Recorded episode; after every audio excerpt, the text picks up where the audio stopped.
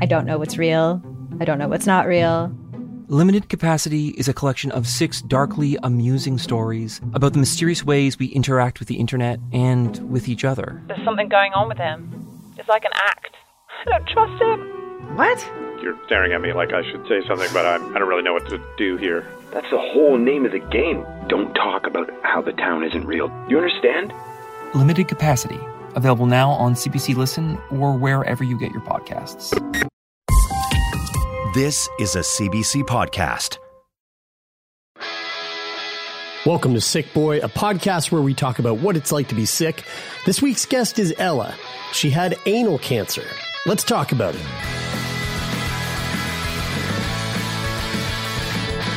This is this is kind of fucking cool, guys, because uh, uh, it's it is currently sunny and 11 degrees here in in Halifax, Nova Scotia, Canada, At 7:38 p.m. at 7:38 p.m.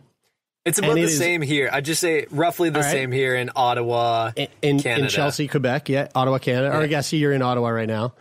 Um, and then and then all the way over in somewhere in Australia. I don't fucking know jack shit about Australia, except that there's like tons of wild bugs and, and crocodiles and uh, and cool people and kangaroos, uh, joeys. Um, uh, but it's uh, also 11 degrees and looks like it's sunny. Wow. It is Hey, sunny. It's Do you guys know why? It's the same thing everywhere? Why? Why? 'Cause the earth is flat.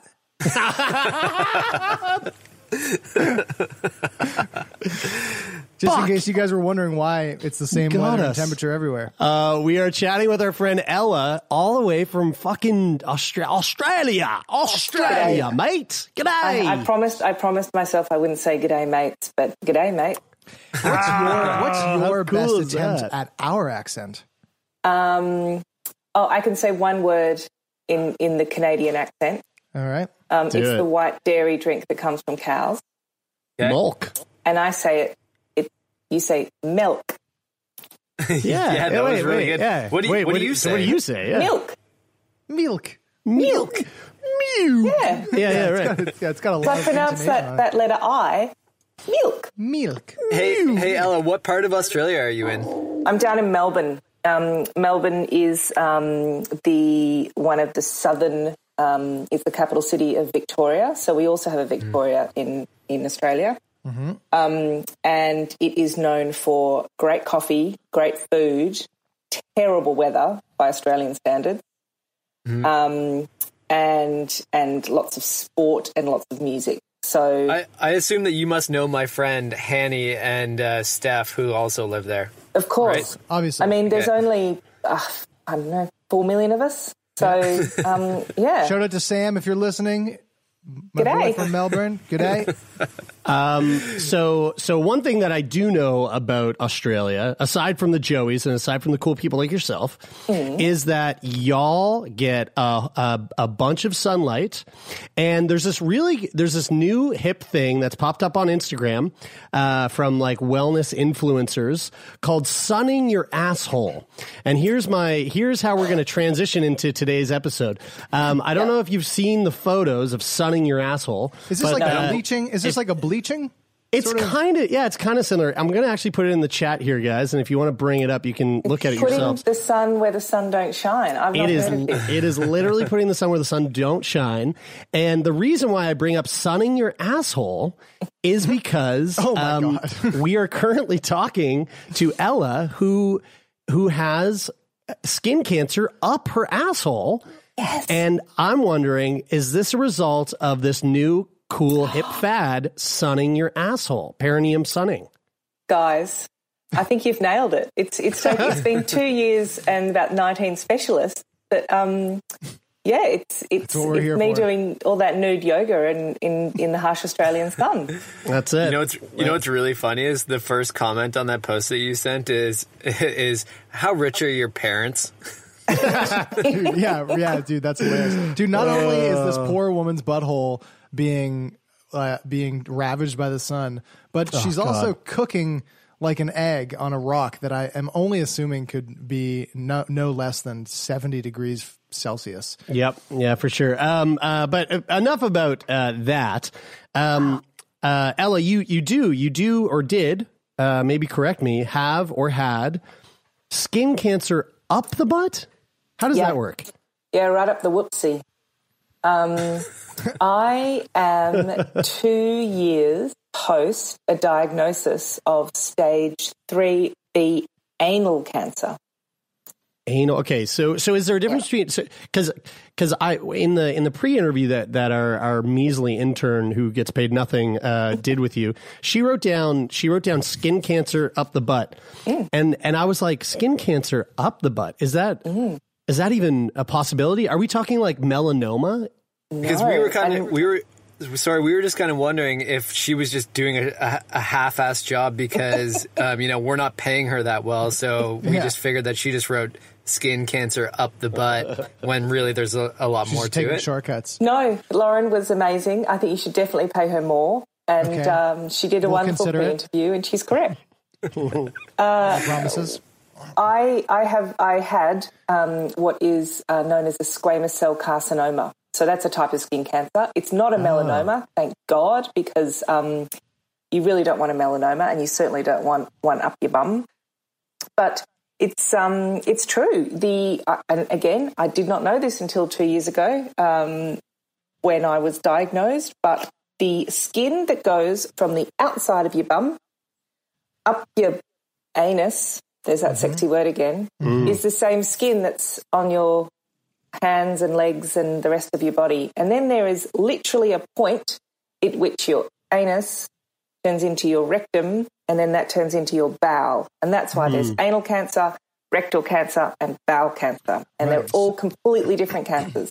So Oh, yours wow. is yours is just yours is is obviously after you make that transition from the skin that's Thank makes up God. your, your butthole to the skin that makes up your your anus. Correct. So when they found that nasty lump, or I found that nasty lump on my bikini line, um, and they stuck needles in it and they tested it, they came back and they were like, "Well, the bad news is, is that it's a secondary cancer, and Hmm. the worst news is, is we don't know where the primary one is, Oh oh shit. but we know that it's a squamous cell carcinoma cancer, and so it's got to be a skin cancer."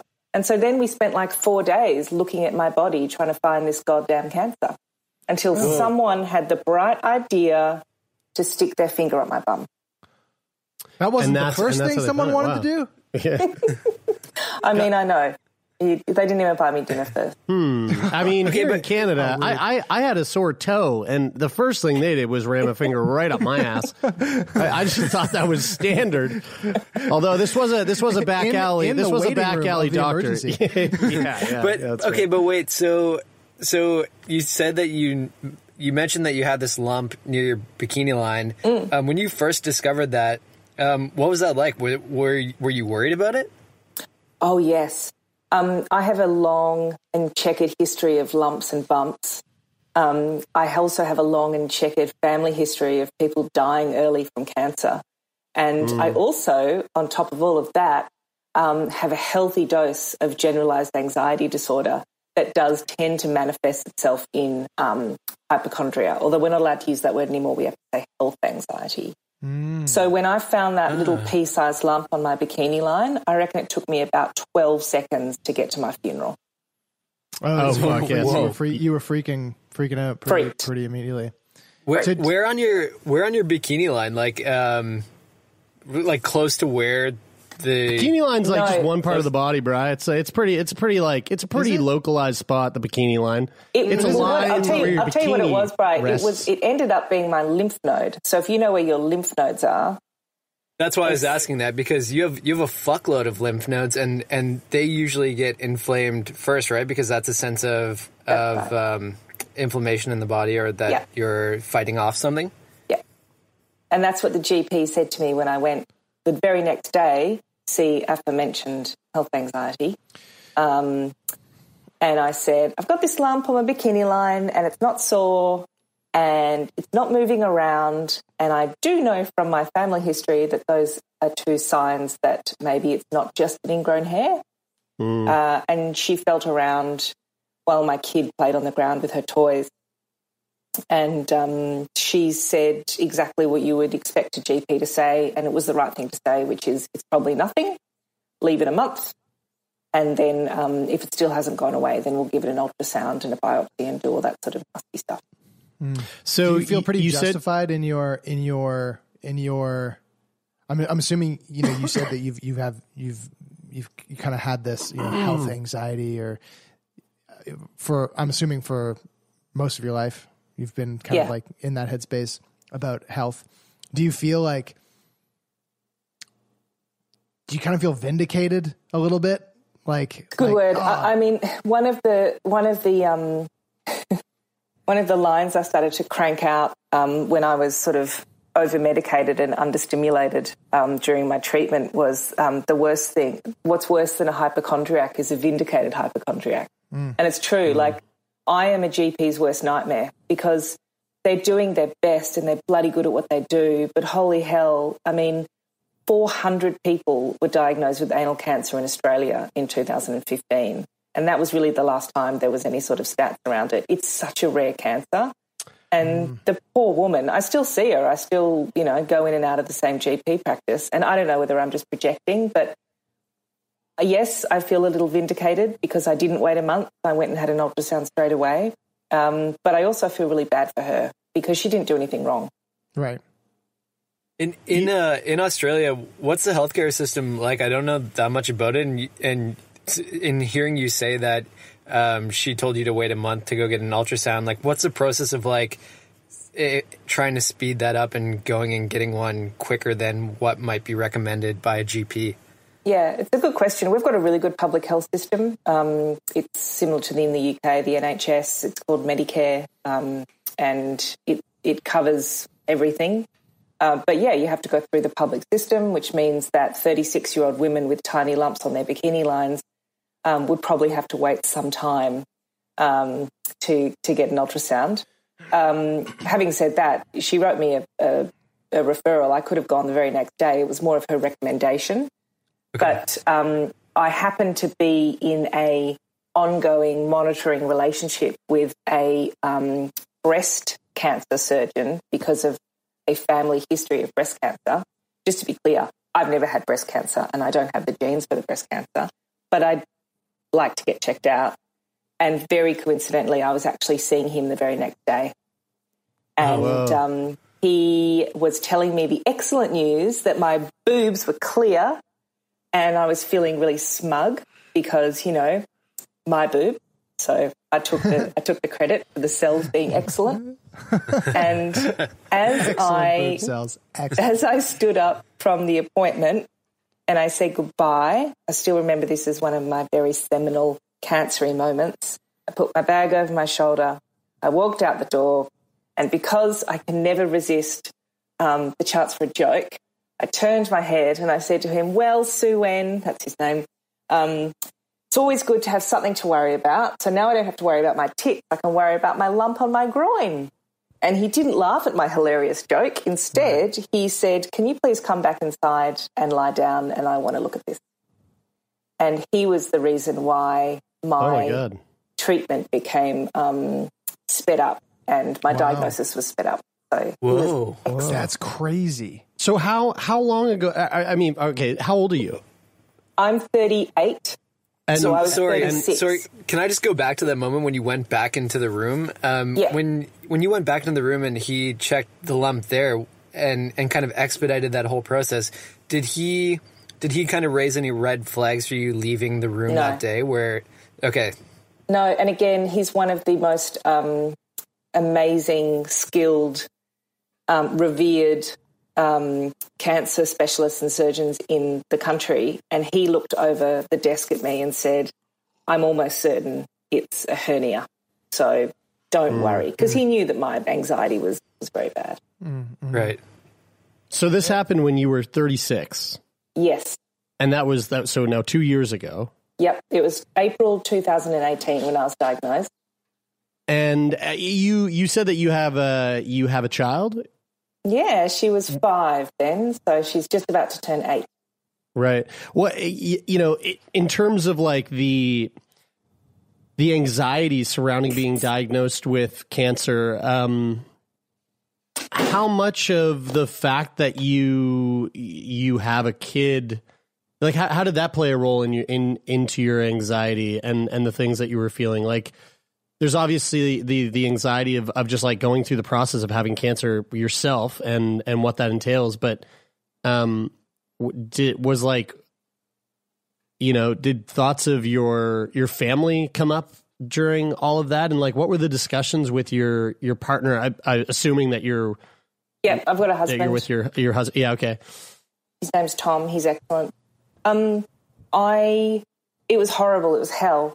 That was the worst Mm. bit the worst bit was um as, as anyone, and, and you guys, I know you've spoken to a fair few people who've received cancer diagnoses and, and other sort of um, significant health sort of diagnoses. The, the worst point I've found, and I've spoken to lots of people who've gone through this, is the point between diagnosis and prognosis. Because you don't, you know you're sick, but you don't know how sick you are, and you don't know what they can do about it, and you don't know whether you're going to die or not. And that time can stretch out for two or three weeks. For some people, it can be longer. But luckily for me, it was about two weeks. And that was the two weeks of time your life. it was it was fucking hell and and um the the thing that made it hell was also the thing that got me through it because there was a very distinct sense of um it's a fear i can't really describe it's a terror it's a very primal animalistic terror that you need to run and you need to get away from this very very very bad thing that's just happened to you but on the flip side it's in you, and no matter where you go, you can't leave it, and so you're going to have to face it. And so the terror that I felt was because I was a mother, and I was obviously um, thinking about leaving a child um, out in the world and not having me around for her. But on the flip side, um, she was the very reason why I got up every morning and made her raisin toast and danced around to bad 80s radio and just lived my day as hmm. normal because you have to when you've got a five year old. Hmm. Hmm. Wait, when you say when you say run, like, are you talking about like, like metaphorically r- running from the thing that's out to get you, or or do you do you like, do you do you mean literally run from your life to just get away, like kind of like you know, like like a you know when like when my cat got hit by a car, um. And I know that this is like pretty normal with cats is like is if they get sick or if they get hurt, eh. they they they don't come to you for help. They're they're gonna try to like hide and die under a deck or under a eh. rock or like away from anything, ev- everything and, and anything. Eh. Whereas like my dog, he's been having seizures like recently, right? And and when he goes into having a seizure, it's he he immediately like sprints to me. He's like, I need to be safe. I need to be with my my owner, and like comes to my feet. And it's it's such a it's such a drastic difference between the two of them, right? Uh, the way that they handle this. And I've known I've known people. I a a good friend of mine. I remember his mother came. It got diagnosed with cancer, and it was it was terminal, and she was going to die pretty quickly.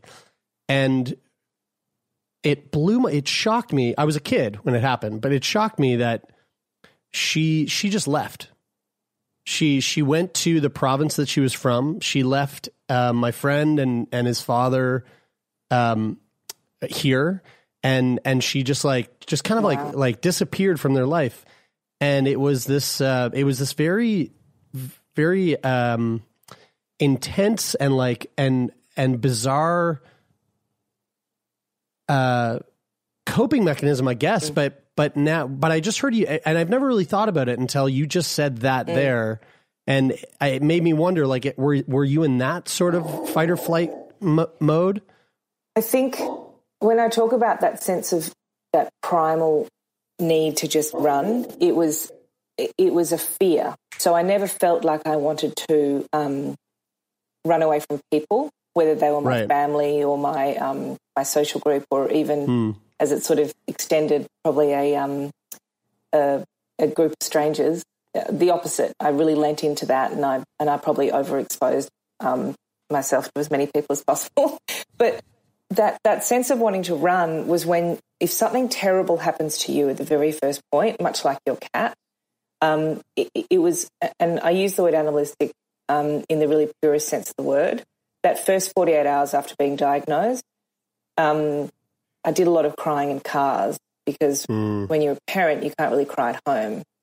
And they were the worst moments because I was sitting in the car with my mother and she was trying to tell me that everything was going to be okay.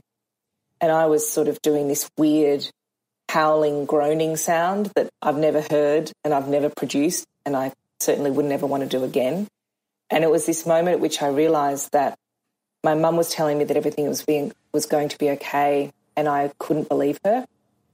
And I think that for every adult, there comes a point at which they realize they can't believe their parent when they say that, Mm. and that's a that's a real moment. And so that was my primal. Um, my mum's not going to make everything better. I can't run away from this.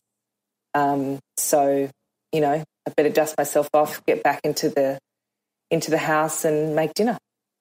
It's so um, interesting to hear you say that because I feel like for the first time I'm under I'm understanding how my mom felt with um, her cancer diagnosis.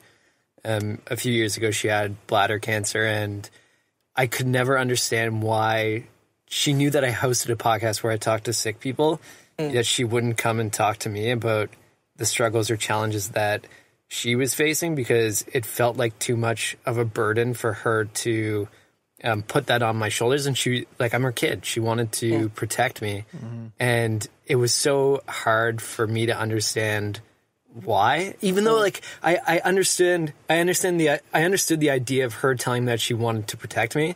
Mm. However like rationally i wanted her to see the rational side of it mm. where i was like but you know it'll be easier for you if you talk to me about this. Like i do this. I, I it, I'm, I'm here for you. I Yeah, want to make you feel you. better. But it was it's it's that feeling that you describe of like this is the first time i'm realizing that it's like she probably felt so scared that you know no matter what i said it wasn't going to make the situation any better. No, and and and to build on that, if if she was to tell you that, how heartbreaking for a mother to break that news to their child. And one of the blessings that I had when I got sick was my kid was five, so it was real easy to um, paint an appropriate picture for her of my illness. Um, we waited until we knew what the diag- what the prognosis was and what the treatment would be and what the plan was, and then we sat her down and we said, I've, "Mummy's got a lump in her bum. It sounds a bit funny. It sounds a bit silly. It's not a good lump, and it shouldn't be there." And so we talked her through very broadly the treatment that I was going to have. She looked at me straight away and she said, "Oh, is it worms?" Because she's five, and and that's what five year olds have. They have worms. Um, so, so you know, I was really conscious of not of not making her um, fearful, and also um, it still breaks my heart that you know two years later, I don't know whether it's her personality and and how much is sort of nature or nurture, but she still worries that she has to look after me sometimes. Um, Mummy's got a lump in her bum is is a kids book that I think should be made. I Like know, that is such yeah. a that's, such a also fucking title. perfect And it's yeah, not such a Title of this perfect title for for a children's yeah totally yeah. Good, Mummy's you're got a lump in her bum. Sick Boy Podcast We'll be right back after this very short break. Think of your favorite one hit wonder, Or that overpriced toy your parents would never let you have? or that TV show that no one else remembers because it was canceled way too soon. Now, what if we could fix it? I'm Franchesca Ramsey. And I'm DeLon Grant. And after 20 years of friendship, we are now hosting a new nostalgia podcast called Let Me Fix It. Each episode, we'll dig into our favorite celebrities, shows, and brands of yesteryear, and then imagine what it would take to repackage them for relevance today. Think of our show as an intervention, but with way less stakes. So subscribe to Let Me Fix It wherever you get your favorite podcasts. You said something that that stuck out to me, which was that there was only um, how many people did you say have, have in Australia have been diagnosed? It, In 2000, and, I mean, I, I work in advertising, I'm shit with stats, but in 2015, I think there were 4,000, no, sorry, in 2015, 421 Australians were diagnosed with anal. okay, so it's a it's a rare cancer because I was going to say I think you're the first person we've ever met who had who's who's had anal cancer. Uh, am I are we, am I right about that, guys? Like I, I mean, we've definitely touched on colon cancer, we've touched on rectal Yeah. cancer, but I don't think we've I don't think we've heard from anyone who has a- cancer of the anus. It's super rare. Uh, and I yeah. struggled to find anyone to talk to about it because anyone who has anal cancer is generally a 75 year old bloke. Right. I And- mean, okay. like support, like support talk. Yeah. Yeah. Okay, so on the on the side of the support talk, then let's assume that out of the you know the thousands of people that listen to the show, maybe there's one of them who also has anal cancer or is about to, or maybe they don't know it yet and they're about to get anal cancer. What are the things that you would say to them to you know it's like the the the things that that mothers always say after they had their, their first kid they're like well no one ever told me this. Like what's the what's the no one ever told you this about anal cancer? And and like what what what are the particulars of it that that people might not really consider? The really quick way of answering that is, um, and if someone said this to me um, two years ago, I would have punched him in the gut. But it's a good cancer, and there's no such thing as a good cancer, and I get that. But it is But one we've all watched of Seinfeld. well, yeah, It's better. Exactly. It- It- what's- what- so the, is the, the first headline I would give someone is um, it is treatable and manageable, and you have options. And when you are diagnosed with cancer, all you want is options. To go into that, I, I want to tell you a really quick little story because when I was first diagnosed, my husband and I, we both work in advertising, but he's like a strategist. So he sort of does charts and insights and all sorts of airy fairy stuff. Whereas I'm in client service, so I write timing plans and I get shit done. And so I set up this cancer station at home. And the first thing I did was I went out to Kmart and I bought loads of new stationery. It was amazing. And then like we had like phones and it was like sort of, it was like a, in my head, it was like a montage with music playing in the background and we were talking and we were typing and we were trying to get together our treatment team. And the first thing you do is you, you, is you audition your treatment team. And I knew this because I spoke to lots of people and I asked them what they what would have done differently, and they said that we wouldn't have taken the first doctor that was given to us. We would go see like this doctor versus this doctor and get them to pitch to you and tell them tell you why you should be working with this doctor. So the first doctor we went and saw was um, a very esteemed head of a very esteemed department in a very esteemed hospital, and he was looking at my PET scan, which showed that I had um, anal cancer, and then it had spread to both my lymph nodes, which is not good. You don't want cancer in your lymph nodes; that's real bad.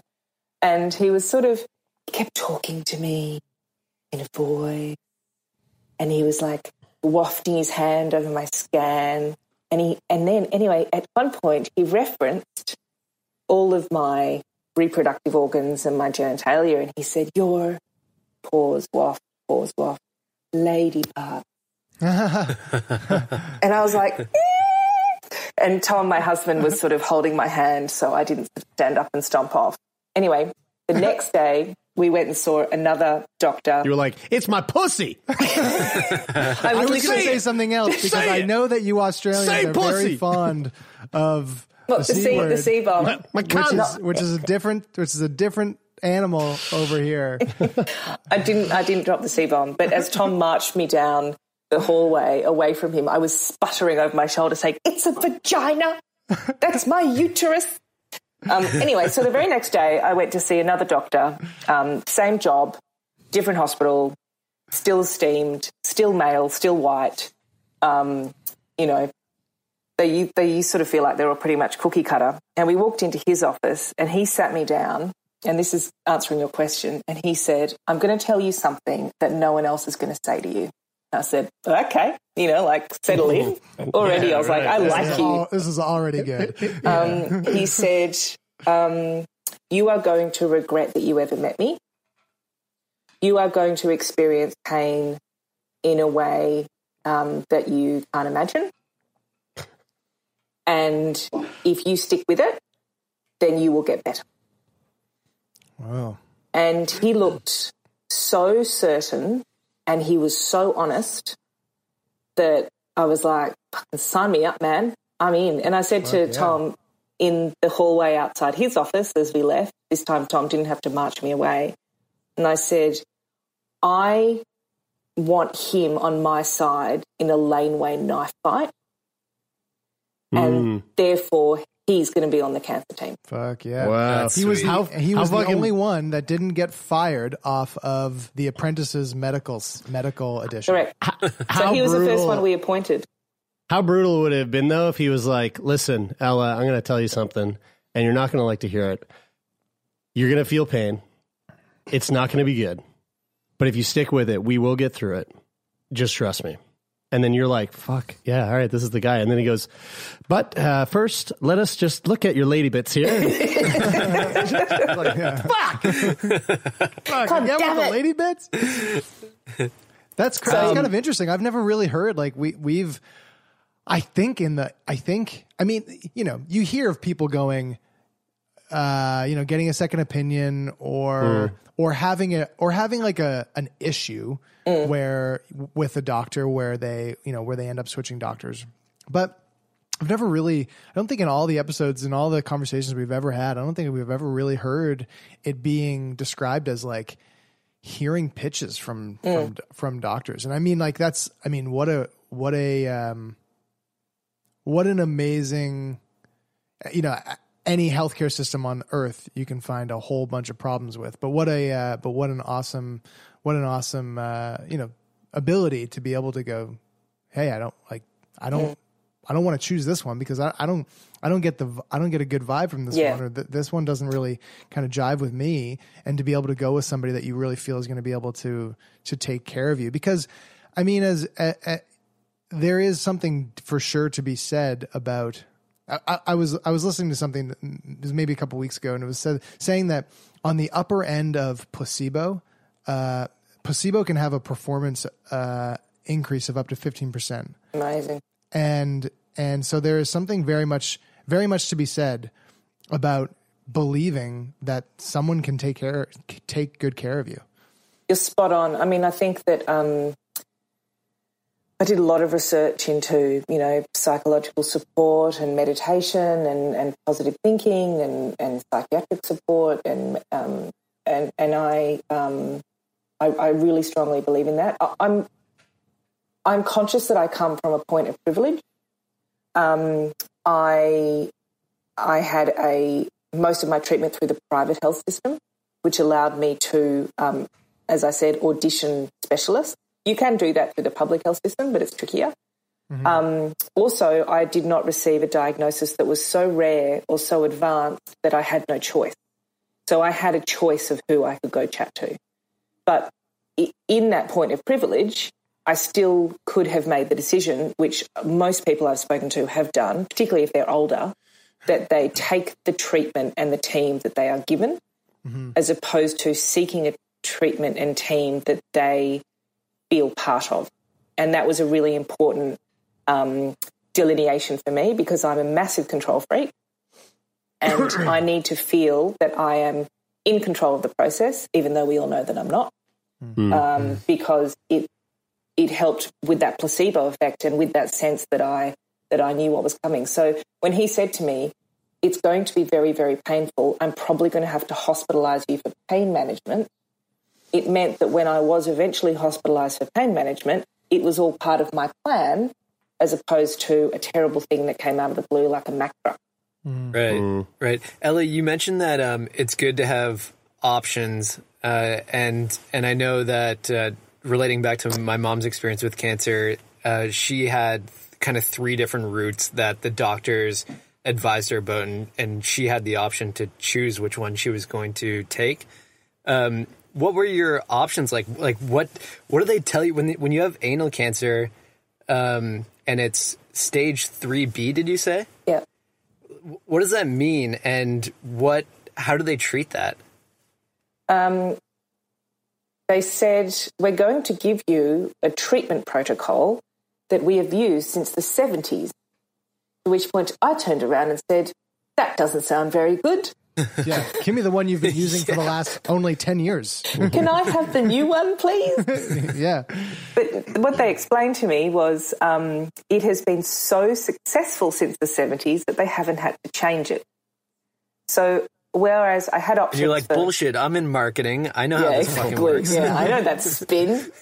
um, so I had the same treatment that basically everyone on the planet has for anal cancer, which is um, you um, blast the tumor and all of the lymph nodes around it with 30 sessions of radiation, which is a shitload. That is a Um, shit That sounds I- like the ultimate bidet. It's. I You got a can't real- have any more. I'm done. cleanest I have, butthole after that. Well, you know, depends how. I got photos. No, I don't actually. I don't. Um, and then I also had chemo, and the chemo was the mopping up chemo. So the way that they explained that to me was um, the chemo is actually probably not going to do much for the anal cancer specifically, but it's going to go around the rest of your body. And if there's any um, micro cancer cells that we haven't been able to pick up, um, ideally it will it will kill them. Mm-hmm. So the chemo was crap because it was a it was a chemo I'd never really seen on the on the TVs or the movies before.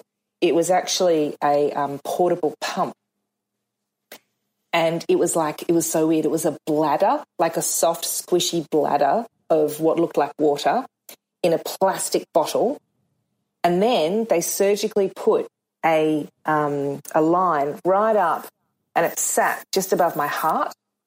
Mm-hmm.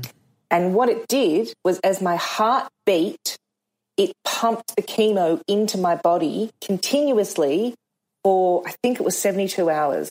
Ah, Oh, wow. And and they gave it to me Jesus. in a sad little string bag that I hung around my neck, and I had to walk around for three or four days with a bag of poison, with the That is bladder getting thing. progressively smaller as the poison went into my body.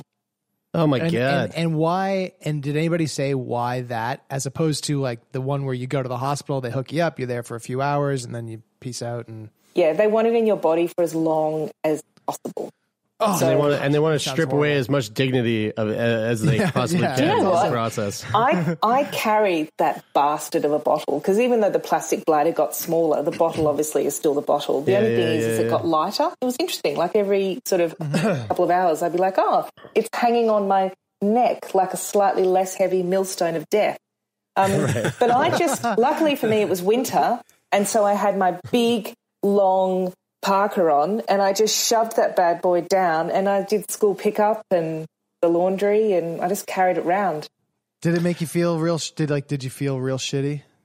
Yes, the only thing that it was like being early days of pregnancy, I ate a lot of potatoes. I mean, you're looking at basically hmm. one of the only humans on earth that gained weight through chemotherapy. Interesting. Is that like it, ga- it gave you potato craving? Oh my God, mashed potato, fried potato, Fries?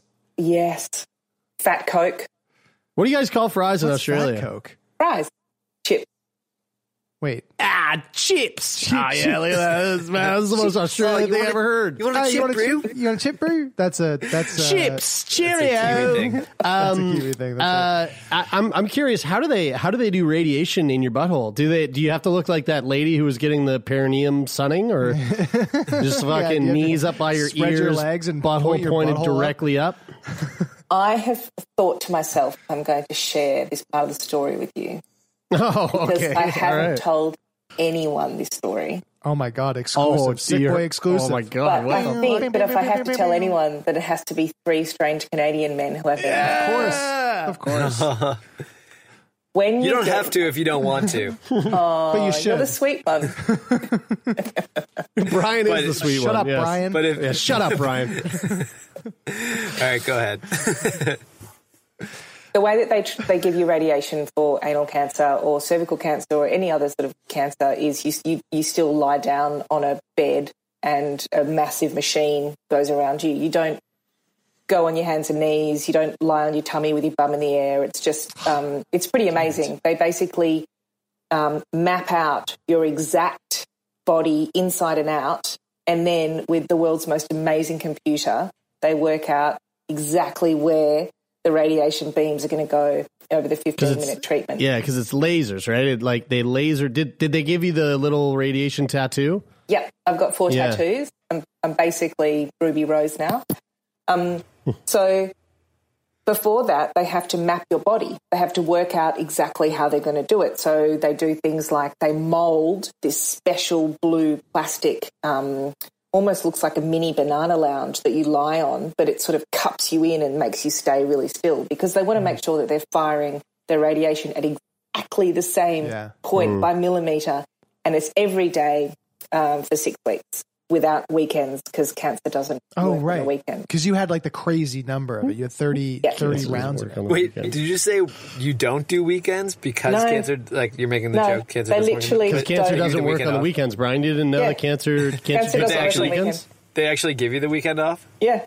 That's Yeah. crazy. And if you're in the Middle like East, a- it's a it's a Friday Saturday.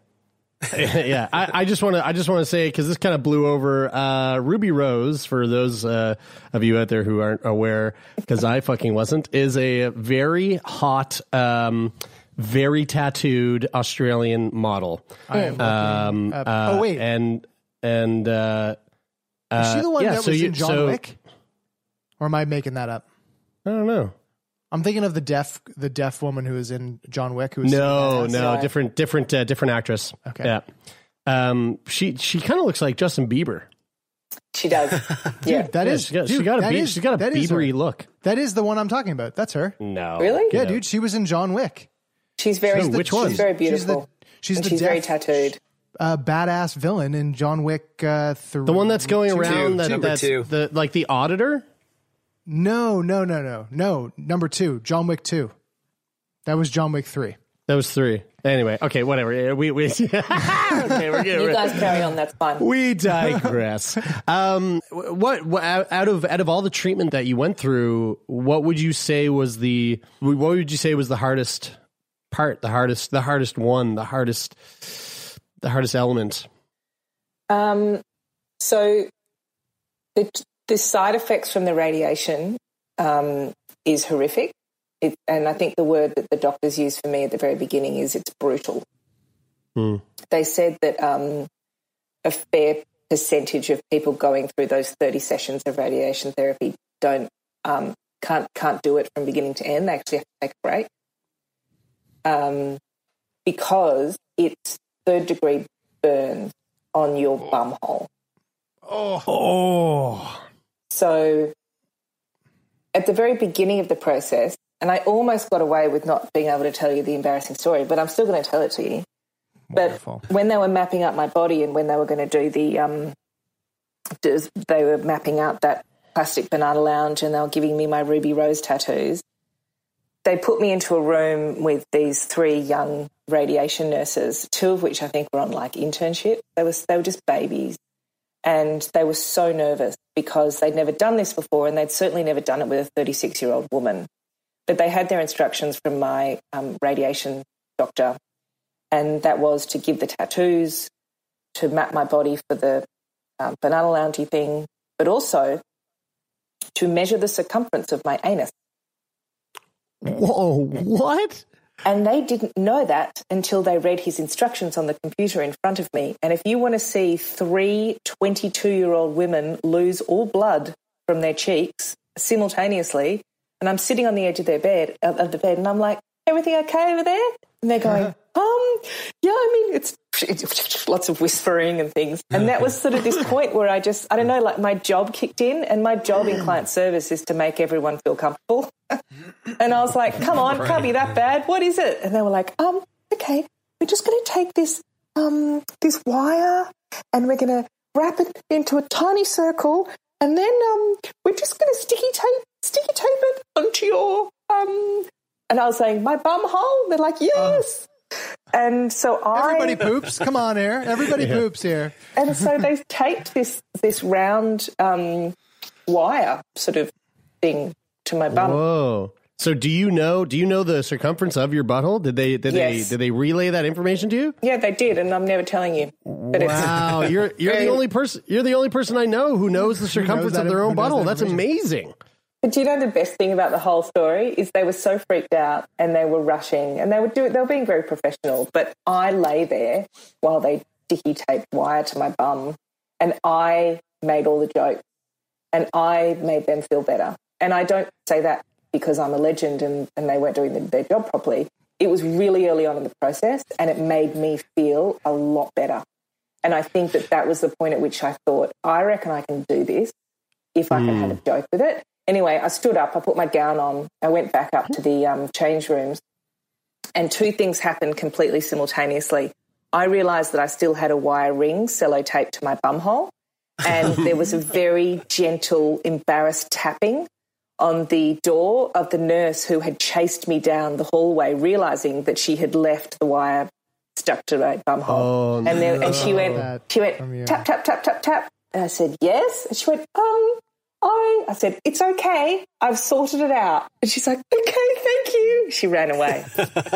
It, it obviously Oh, sounded better with an Australian accent as well. When you were explaining that, when you were explaining the the the all the the, the women being like like feeling weird, I had I had uh I was I had shuffled over to another page of my computer and I and I have like eight eight tab things open, so I was trying to make my way back to the screen. I obviously missed something, and I I thought that you were describing these people like shuffling and feeling really weird because they had because like they had already measured the circumference of your butthole and they were like and like it was abnormal. yeah and, and they were like oh my god she's got she's got the she's got the widest butthole like we've ever seen ever or something like that and they like didn't want to tell you and i was just laughing to myself but i was completely wrong Um, hey, No, Hale, I'm sure it I'm, was very perfect. I'm I'm really curious about uh, you. You mentioned that like the Hold on, hold on, Brian. Wait, hold on, Brian. I got. I have to know this. I'm sorry. I, you don't have to tell me the circumference of your butthole. but are we talking? Are we talking? Are we talking like resting circumference or like like maximum? Str- like like what? because I, Why I do you need can't- to I- know that? because I want it because because there's a big depe- difference. Because there's a big difference. There's a huge difference of those two circumferences, and so I'm wondering if they had to measure me so they could replicate how I would be every day for 15 minutes lying on a bed. Right. So okay. So resting Relax. butthole. So you right, just yeah, take right, that right, right. information, you, you, you do with it what you will. okay, all right. So, so Ellie, you Carry said on, that. Brian, um, carry on. You said that uh, it's like third degree burns from the radiation on your butthole, and obviously, um, we said it a number of times in this episode. We we say it all the time. Everybody poops. Um, Everybody does How poop. how difficult was it to go to the yeah. bathroom It was the, the worst, six week period? the worst pain I've ever experienced.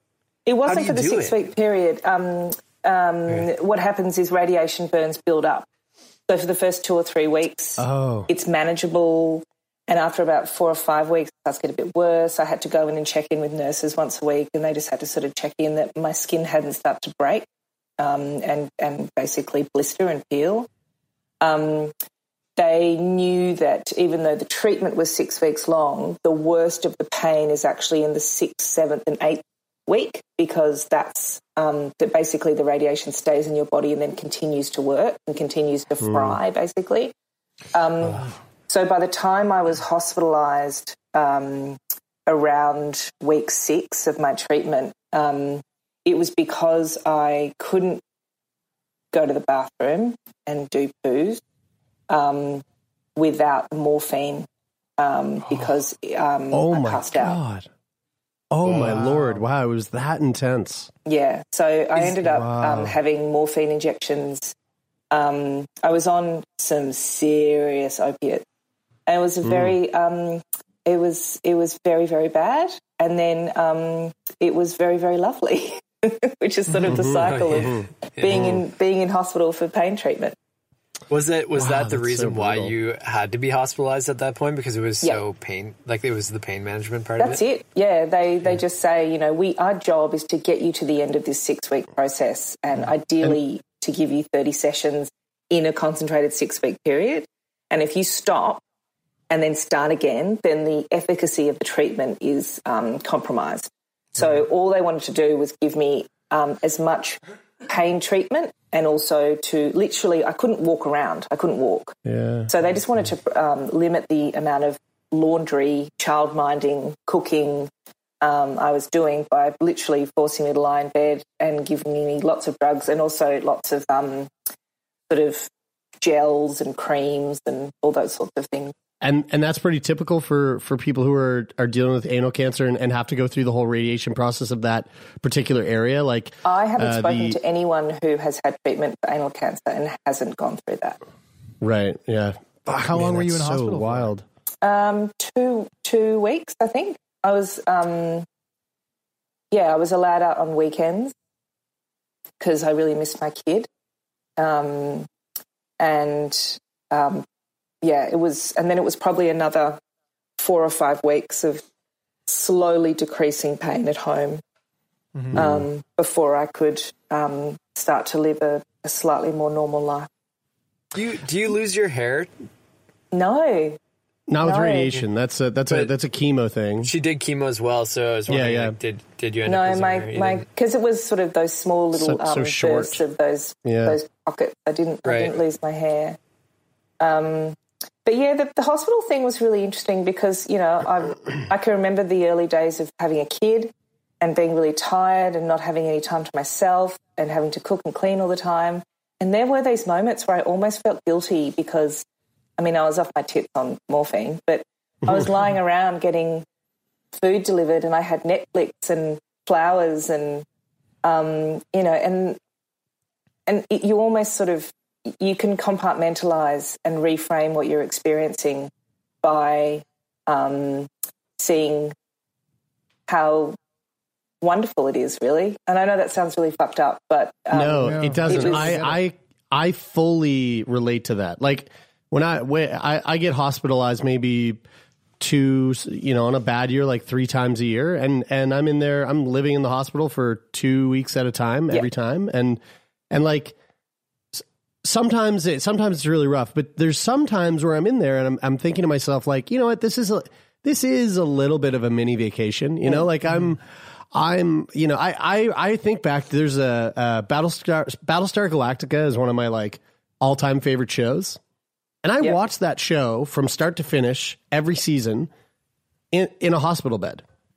And like I think back to that show, when I think back to like you know, if I ever consider like rewatching that show during like quarantine lockdown times, I don't have I don't have this feeling of like, oh no, that show's going to trigger me and make me think about times that were shitty. I think about that show and I go, wow, that show is so special to me because it it it really like it got me through a really rough time and it actually made that time like as fucked up as you as it might sound, really really manageable and really enjoyable. And like there's there's I have a fond memory of of that that experience of like you know being being you know being swept away up in that world of, of that television show.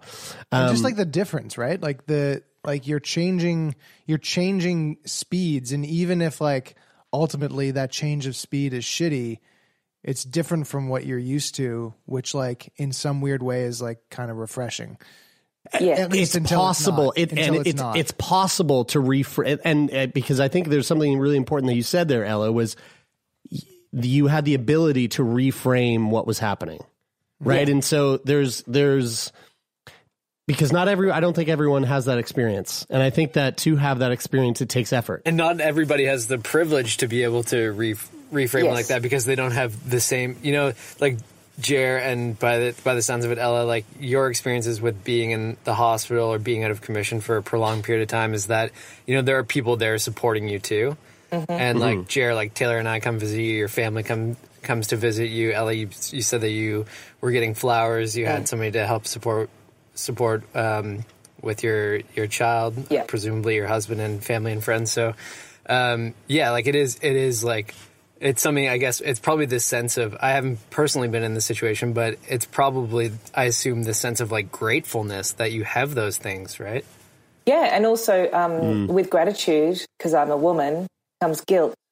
And so there was this sort of moment as well that I was like, oh, I feel a bit guilty that I'm, because I was in a cancer ward. So there were people around me sort of, you know, vomiting and screaming with pain. I mean, I think I was screaming with pain a fair bit, but um, the, the whole nausea, like I just kept, kept feeling so grateful that I wasn't nauseous because I thought at least when the drugs kick in, I know I've got a two hour block where I can nap or watch TV and I'm not crying anymore. Um, But then I felt guilty that I wasn't nauseous or I wasn't bald or I wasn't terminal. Um, and, you know, so, so yes, I, I was incredibly grateful and, and a touch guilty. Um, but to, to your point um, about Battlestar Galactica, Jeremy, I think um, for me it was Instagram, which sounds really fucked up. But Yeah, no, yeah, I don't know how anyone could go through a process like that without some form of social connectivity Mm-hmm. because I was so doped up, but I was also really lonely. And so I couldn't really have long phone conversations. I didn't want to see anyone. so the idea of being on Instagram and being able to have these little little short snippets and check-ins with um, with people, um, again, that was reframing for me because it also allowed mm. me to. I almost put on this sort of hat where I was observing what was happening around me rather than experiencing it myself. So I suddenly got really funny and I got really silly and I started to sort of just walking through the cancer ward and just picking up little things. Like there was a woman there who used to um, steal all the Tim Tams, which is this amazing Australian like chocolate biscuit, like a cookie. Mm. And um, it's like the queen of the biscuits. And there were only ever five Tim Tams at one time, and she used to hoard them. And I became obsessed with how she was hoarding the Tim Tams. And that sort of became a big thing on Instagram. So, and, and I was basically just recreating a world that I could filter my experience through that made it funny and mm. controllable and enjoyable. And you were you were documenting all of this through your own social media. Did you did you um did you find there was like also some sort of like did you start to develop an audience who were who were who were grateful for for being taken along on that journey with you? You know what I mean? Like did were you receiving were you receiving messages or or comments from people that were like grateful to to have to have like a, a sort of peer into your own personal experience? Because again like a big part of why we do this show is that being sick is a is a human experience. It's something that we are all affected by in some way or we will be in in in one way or another at some point in our lives. Mm. so did, did you did you did you experience a sense of that yeah, I mean, um, uh, I got lots of really beautiful words. I mean, of course I did. I was a 36 year old mother of one with cancer, and everyone thought I was probably mm. going to die. So everyone was being really nice. Um, but I think that the thing about cancer is that um, it's a tale that we think we all know. It just follows this template. Um, you know, we've all seen Stepmom or The Fault in Our Stars, and it's basically the, the 21st century boogie monster. So when you hear that someone who you can relate to, either from the school playground or from the ad agency corridors, has been diagnosed, um, people get really, really scared, and they also get mm. really, really curious. And I um, pretty quickly on, I weeded out um, the ambulance chasers and the creeps. Um, and I stuck with a group of people who um, were willing to laugh with me and were willing to sort of go along for the ride with all the gross jokes and the oversharing mm. and saying things that cancer people shouldn't say, but I said anyway. Um, and in doing that, I almost developed this sort of self fulfilling prophecy of the more people that sort of joined that community, the more um, dialogue I had with people in a similar mind frame, which then created um, a community where we were all um, sort of helping each other. So yeah, I, I definitely found a, a, positive feedback loop. Mm. Yeah. Uh, tell tell us about we're we're slowly coming up to time here, but before we before we wrap it up, I really want I want to know about uh, no more fucking lasagna. uh, I'm writing a book. I say I'm writing a book. Um, I'm writing words on a Word document, um, and one day, if I'm very lucky, it will be it will be published. I got a lot of lasagna when I was first diagnosed. I think we had 12 lasagnas in the first week. Um, I don't know if it's it's an Australian thing, but people just kept turning up with lasagnas. Um, yeah, yeah ca- casseroles, seem to be the thing. I had that. Christ. Got out of the hospital. It's just like I just uh, even now when I see lasagna, I just feel mildly nauseous. Um, I'm I um, took my Instagram off private um, about a week after I got back from hospital. And I started to communicate with um, lots of strangers. Not huge amounts, but um, groups of people who maybe um, had cancer themselves or had people around them who had been just diagnosed and they weren't following that sort of template that I talked about of, of being what being a cancer person should be which is you become more spiritual and you don't swear um, and you wear like floral linens and things. Um, Sounds right. Uh, and so I sort of um, found that I became this um, I don't know, a bit of a magnet for people checking in and asking me questions. So my mate's just been diagnosed. She's a fucking legend, but I don't want to say the wrong thing. So have you got any suggestions? Um, and and I created um, so many little mini emails and listicles and um, guides on what to do and, and things like that that I ended up thought, oh bugger it, I'll just put it all into um into a book. So yeah, I'm, I'm writing this book and it's all about um it's basically a book for the recently cancery, and it's um it's to just hold your hand and take you through the first six weeks um after the worst moment in your life. Mm. That sounds really I- it- amazing. Yeah, it does. I, I I have a feeling that uh, you know our listeners, knowing that the that this is a work in progress, uh, a lot of our listeners are likely going to want to kind of follow along so that when that book does drop, they can get their hands on it. Uh, where can where can our listeners uh, follow you and and keep up to date with what's going on in your life? Um, you can um, be bombarded with um, inappropriate, sweary Instagram stories um, That's my- on my that's my Instagram jam. account. I'm Ella Ward, and you can find me at Ms. Ella Bella, which is um, exactly what it sounds like. It's an Instagram handle that was set up in 2012 by someone who didn't understand Instagram. Mhm, yep, got it. Yeah, it's underscore M S E L L A B E L L A.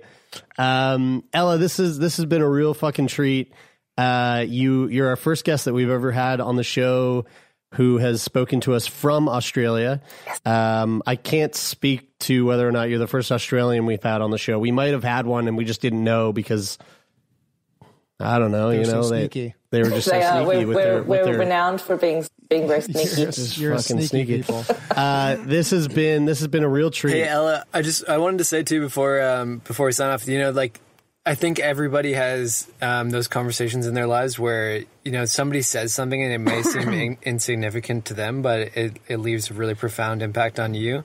And I I can't stop thinking about um, the way that you reframed the way that I, I think about my mom sharing her cancer journey with me. So um, thanks a lot for that. It means it means a lot to me. Thank you so much. That's a really special thing to hear you say. I really appreciate that. How's your mom doing before- now? She's uh she's doing as well as she'll tell me.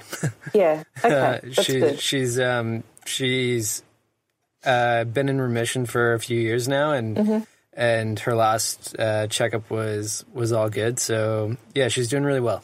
That's ace. I'm happy to hear that. Yeah, thanks. I have one more thing to say that's even more important than what Brian just said. Um, what happens in the stock market tomorrow? Oh, I could tell you, but then I'd have to kill you. It's our it's our sneaky Australian ways. Damn it! Um, I actually do have one last thing to say, which is probably a little bit more important than that. Uh, Ella, what what would you say? What would you say is the biggest thing that your your experience with with cancer has taken away from you? It's taken away the confidence that when I feared something, it was just in my head. Hmm. What would you say is the biggest thing that it's given you? A voice. Um, I always had it, but um, yeah, now that now that I've had the experience of speaking and some people listening, um, I realise that maybe I can keep talking.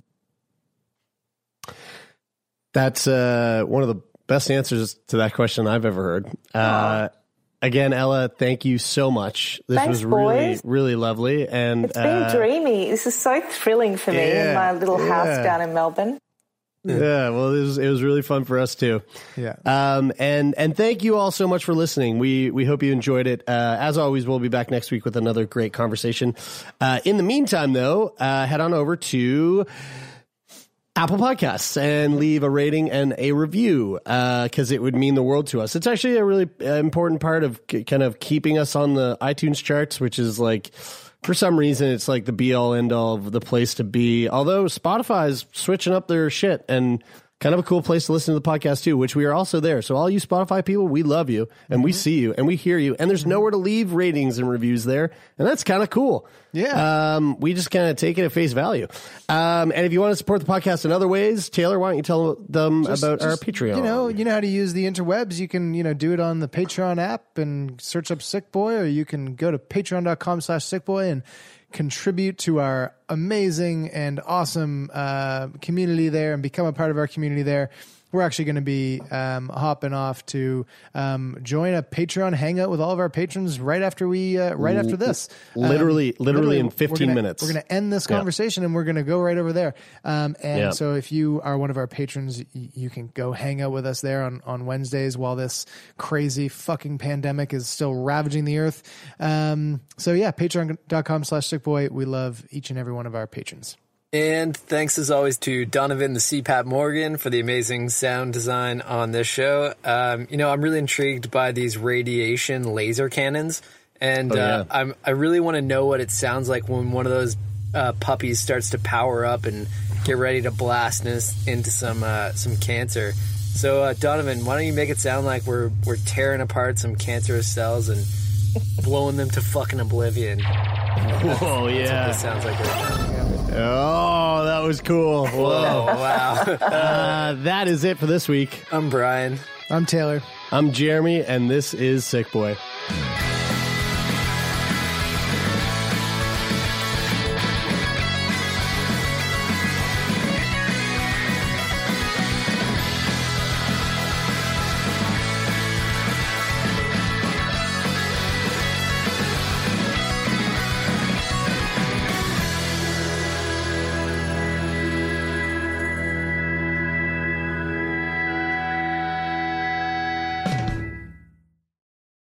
For more CBC podcasts, go to cbc.ca slash podcasts.